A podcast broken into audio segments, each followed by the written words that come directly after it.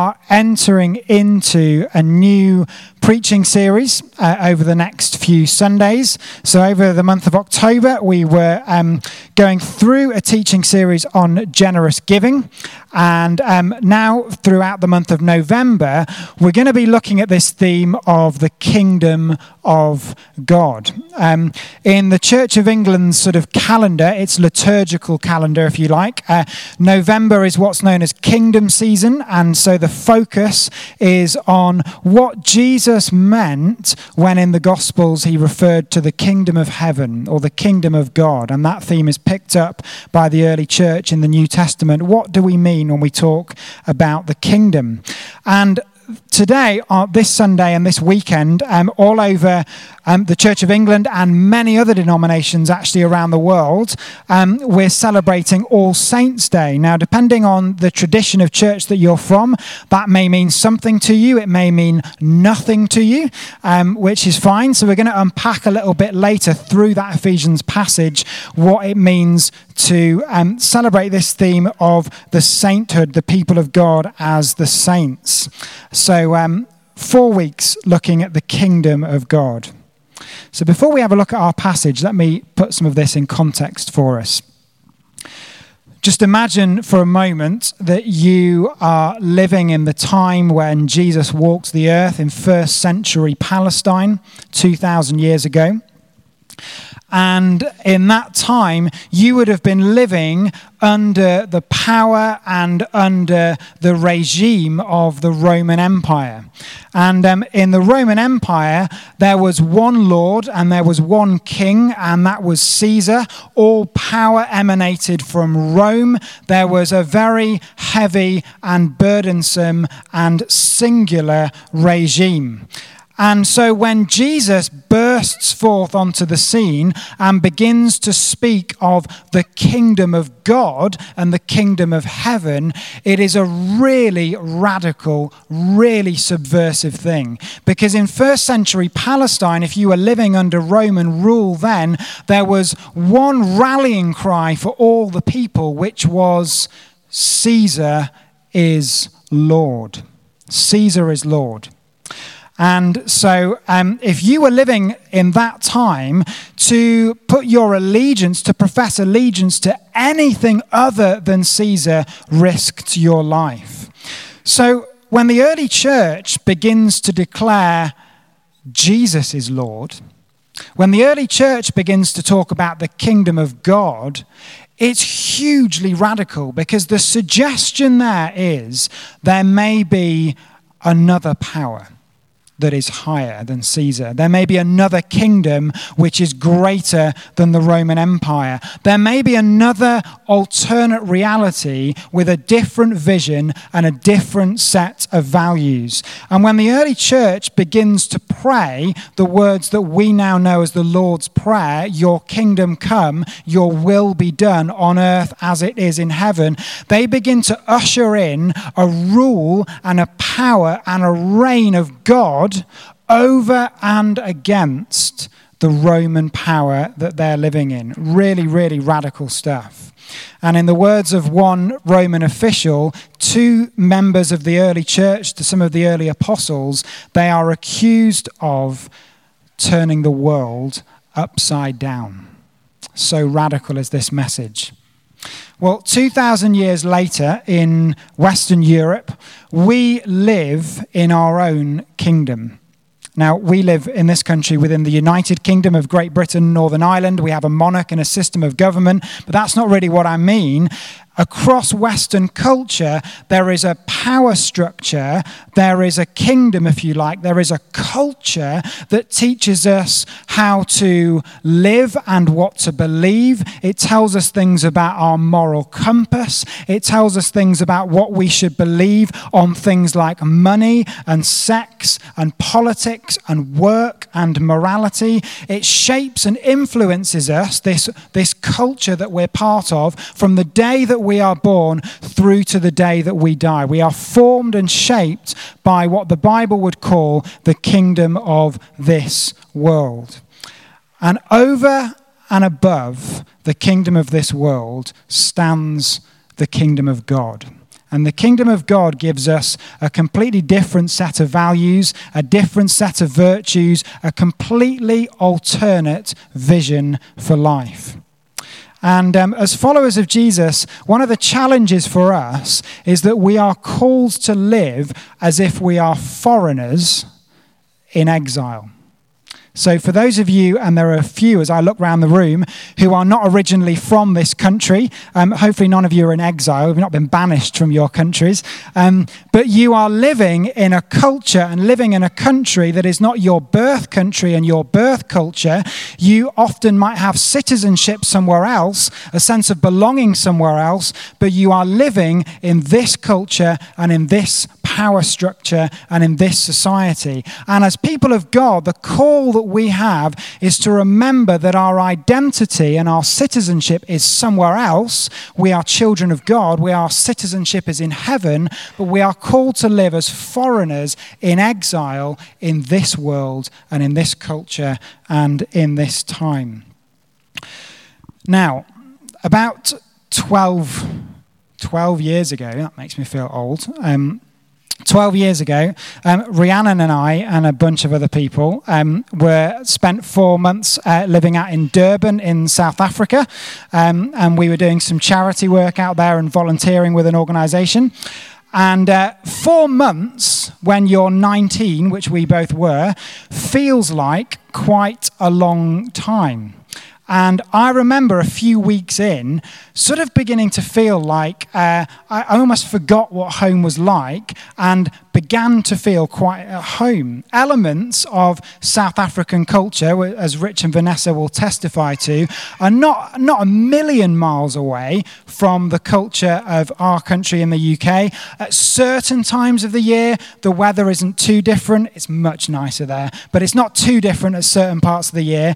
And so, um, with English as the main language and other recognizable things around you, it's not too difficult after a short period of time to begin to feel like this is home.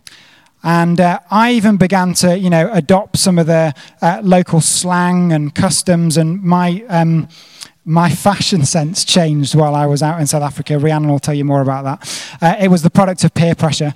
Um, and so part of, part of my time out there was beginning to feel like, oh, I feel like I'm at home. There were then moments where something would happen or someone would say something, and you remembered, oh, yeah, I'm a Brit living abroad and uh, this isn't my home and this isn't my culture. And you had those, um, those moments of realization. And I remember on one occasion, a few of us in our group got a little bit homesick. And uh, we did something really tragic and a bit sad, which was one Saturday afternoon, we went shopping and we went to the supermarket. Uh, do you remember this? And we went and bought you don't remember it. Um, we went and bought some scones and clotted cream and jam and uh, and we had a little like afternoon tea thing in our house because we were all feeling a bit nostalgic about English culture.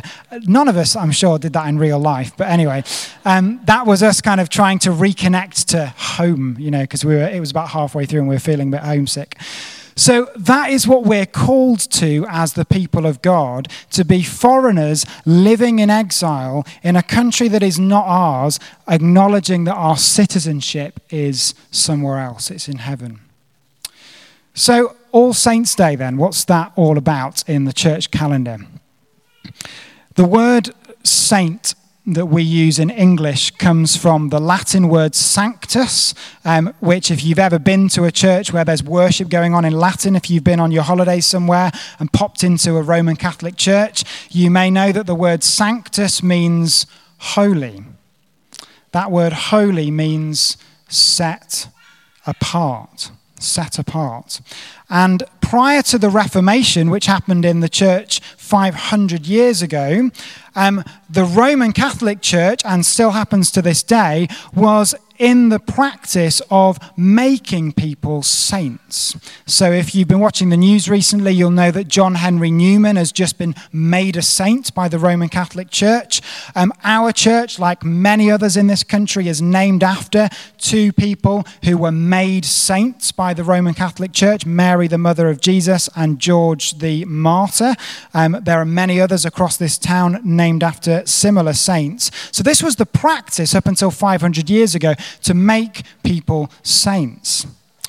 And one of the problems with that practice and why I think the reformers um, changed and moved away from it was that it gave the impression that there were two tiers of Christian that you had the saints, the super holy Christians that had been canonized and given this title that maybe were closer to God.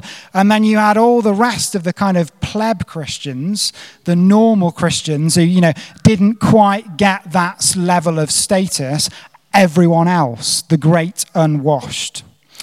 And actually, when you look at the Bible and the New Testament in particular, that is not the description that it gives of the people of God and of the saints of God. Let's have a look at our passage from Ephesians 1. I'm going to read to us from uh, the book of Ephesians. If you want to find it in the Bibles that are on your tables, it's on page 1173. And this is the Apostle Paul here writing to the church in Ephesus. And uh, I'm going to read from verse 11. This is what he says In him we were also chosen, having been predestined according to the plan of him who works out everything in conformity with the purpose of his will, in order that we, who were the first to put our hope in Christ, might be for the praise of his glory. And you also were included in Christ when you heard the message of truth, the gospel of your salvation. When you believed, you were marked in him with a seal, the promised Holy Spirit, who is a deposit guaranteeing our inheritance until the redemption of those who are God's possession to the praise of his glory. For this reason, ever since I heard about your faith in the Lord Jesus and your love for all God's people, I have not stopped giving thanks for you, remembering you in my prayers. I keep asking that the God of our Lord Jesus Christ, the glorious Father, may give you the spirit of wisdom and revelation so that you may know him better. I pray that the eyes of your heart may be enlightened in order that you may know the hope to which he has called you, the riches of his glorious inheritance in his holy people and his incomparably great power for us who believe. That power is the same as the mighty strength he exerted when he raised Christ from the dead and seated him at his right hand in the heavenly realms, far above all rule and authority, power and dominion, and every name that is invoked, not only in the present age, but, all, but also in the one to come. And God placed all things under his feet and appointed him to be head over everything for the church which is his body, the fullness of him who fills everything in every way. Amen. Right at the beginning of that book, of that letter that Paul writes to the Ephesians, verse 1, which we didn't read just then, Paul addresses his letter to God's holy people in Ephesus, God's holy people. Some Bible translations, the King James, for example, um, translates that word holy as saints, to God's saints in Ephesus. That's a perfectly acceptable translation, the saints of God. Verse 11, let's have a look at that. Paul says, In him, that's Jesus, you were also chosen, having been predestined according to the plan of him who works out everything in conformity to the purpose of his will. You, says Paul, were chosen. Verse 14, Paul refers to the church as God's possession. We are saints, we are chosen, we are God's possession. three years ago, there was a film that came out um, called Lion. I don't know how many of you have seen it. It's based, uh, based in India. And it tells the story of a young boy called Saroo.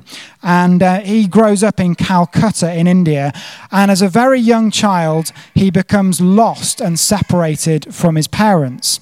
So he ends up boarding a train and uh, he's with his brother. Uh, he becomes separated from his brother, ends up boarding a train. That train uh, moves, and he finds himself, when he wakes up, thousands of miles away from home, having accidentally boarded this train, thousands of miles away from home, in an area of the country where he doesn't know the local language. He's not able to speak English. He has no way of describing where he is from. He is hopelessly lost. India is a huge country, the railway network is vast, and all hope seems lost.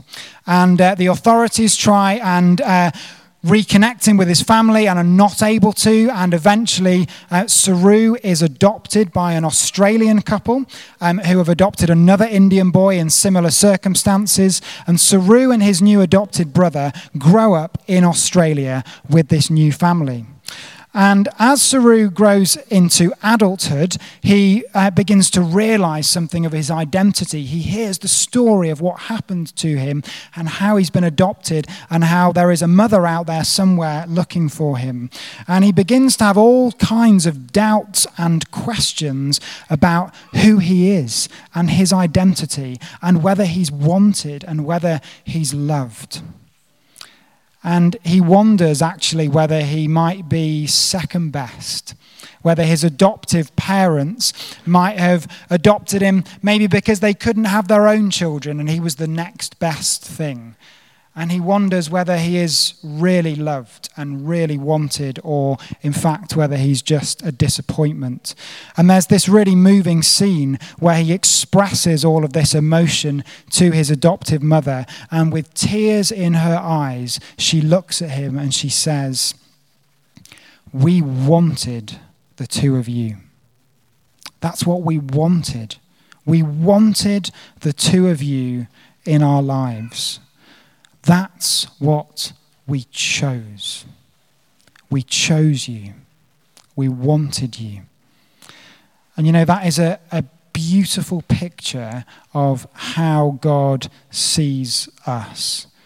That we are chosen by Him, we are wanted by Him. There are no second rate, second best Christians. There are no lower tier Christians. We are all saints. We are all chosen. We are all wanted. John 3:16 Jesus said God so loved the world that he gave his only son that whoever believes in him would not perish but have eternal life. God so loved the world that he gave all that he had everything that he was in order that we might be adopted into God's family and know the love of the Father. Paul tells us in Ephesians that God chose us before the foundation of the earth. Get your head around that. God chose you before the foundation of the earth. You were chosen and set apart and made holy. I don't know about you, but most of the time as a Christian, I don't feel holy. Do you? I don't go through life feeling holy. In fact, we have a, a, saying, don't we, in the English language, which is that we will often say, Hey, I, I'm no saint. And actually, you are. God says so. You are a saint, holy, chosen, and set apart. Maybe you look at other Christians and you think, oh, they're holy. They're saints. They're really close to God, or, you know, they just seem to be really anointed. Or you look back in history, or you look in the Bible, or you look at those that the church has given the title saints to, and you think, that's what a saint looks like. But God says, you are holy, chosen, set apart. You are a saint. Turn to the person next to you and say, You, you are a saint. You are a saint. So, Paul tells us in that passage that we are blessed that we've been chosen, that we've been made holy, that we've been given grace, that we've been enabled to understand something of the mystery of who God is, that we've been given hope. Look at verse 13 and 14. Paul says, We have been marked with a seal, the promised Holy Spirit, who is a deposit guaranteeing our inheritance until the redemption of those who are God's possession to his praise and glory. That's super wordy theological language, but here's what Paul is getting at. If you're married or you've been married, um, you might um, wear a wedding ring on your finger. Um, that is a symbol that you belong to someone else and they to you. It is a symbol that you have been chosen and you have chosen. It is a symbol that you are off the market and you are taken. And in scripture, Paul uses this analogy of marriage to talk about the relationship between Jesus and the church. That Jesus has chosen you, Christian, that he has called you, that he has wedded himself to you, that you are taken and you are off the market and you belong to him. You are chosen. You are chosen. I wonder this morning if you know that you are a saint. I wonder how comfortable you are with that title. Maybe you don't feel like a saint. You know what? It doesn't matter because God says you are. Maybe you don't feel holy. Maybe you don't feel chosen. Maybe you feel incidental. Maybe you feel like your life doesn't amount to much. But the reality is, you are handpicked, chosen, holy, and set apart and deeply loved. You are a saint of God. You are a saint. I wonder if we might stand for a moment and if the band could come up, that would be great.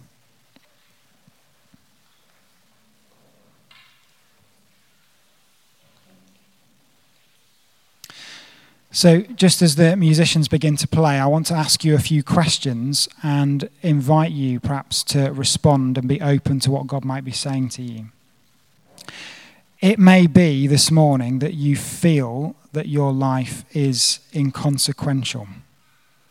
Maybe when you turned to your neighbor just a minute ago and said, You're, you're a saint, and they, they said it back to you, that felt really awkward, and not just because you're British and awkward all the time, but because actually it, you just thought, I'm an imposter. This is not an identity that I feel able to wear. I feel like a fraud. I'm not a saint. Well, God says you are. God says you are. God says that you're set apart. So, is there a work of healing that God needs to do in you this morning? Does He need to speak over you that identity that is your birthright that He has given you? Do you need to receive words of affirmation that He has to you? Do you need to stop accepting the identity that the world has placed on your shoulders and accept the identity that God has given you? Let's take a moment. Um, to maybe listen, you might want to close your eyes.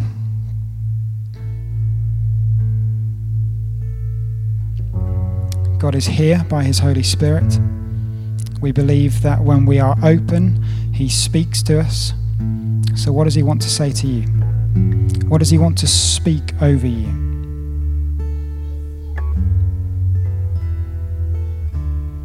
Have you bought into a lie?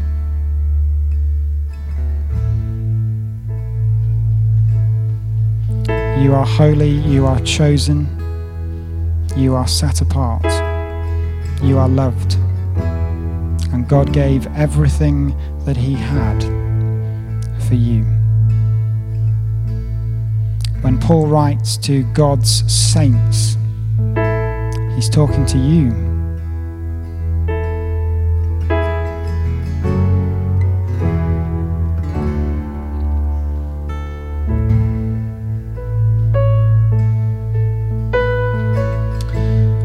Father, would you send your Holy Spirit now for those uh, in this place who feel like they struggle to own this new identity that you have spoken over them, would you breathe your Holy Spirit upon them now?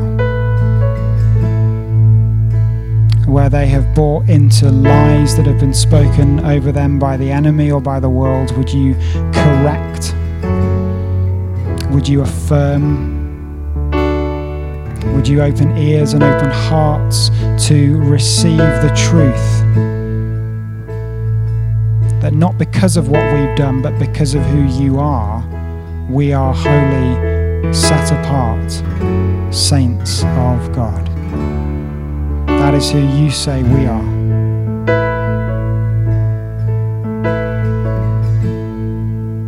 Maybe you need healing. Maybe there are words that have been spoken over you that have caused pain. Maybe identity is something that you've struggled with. And maybe this morning the Lord wants to begin that process of healing. Are you open to that? Receive Him now, receive His power.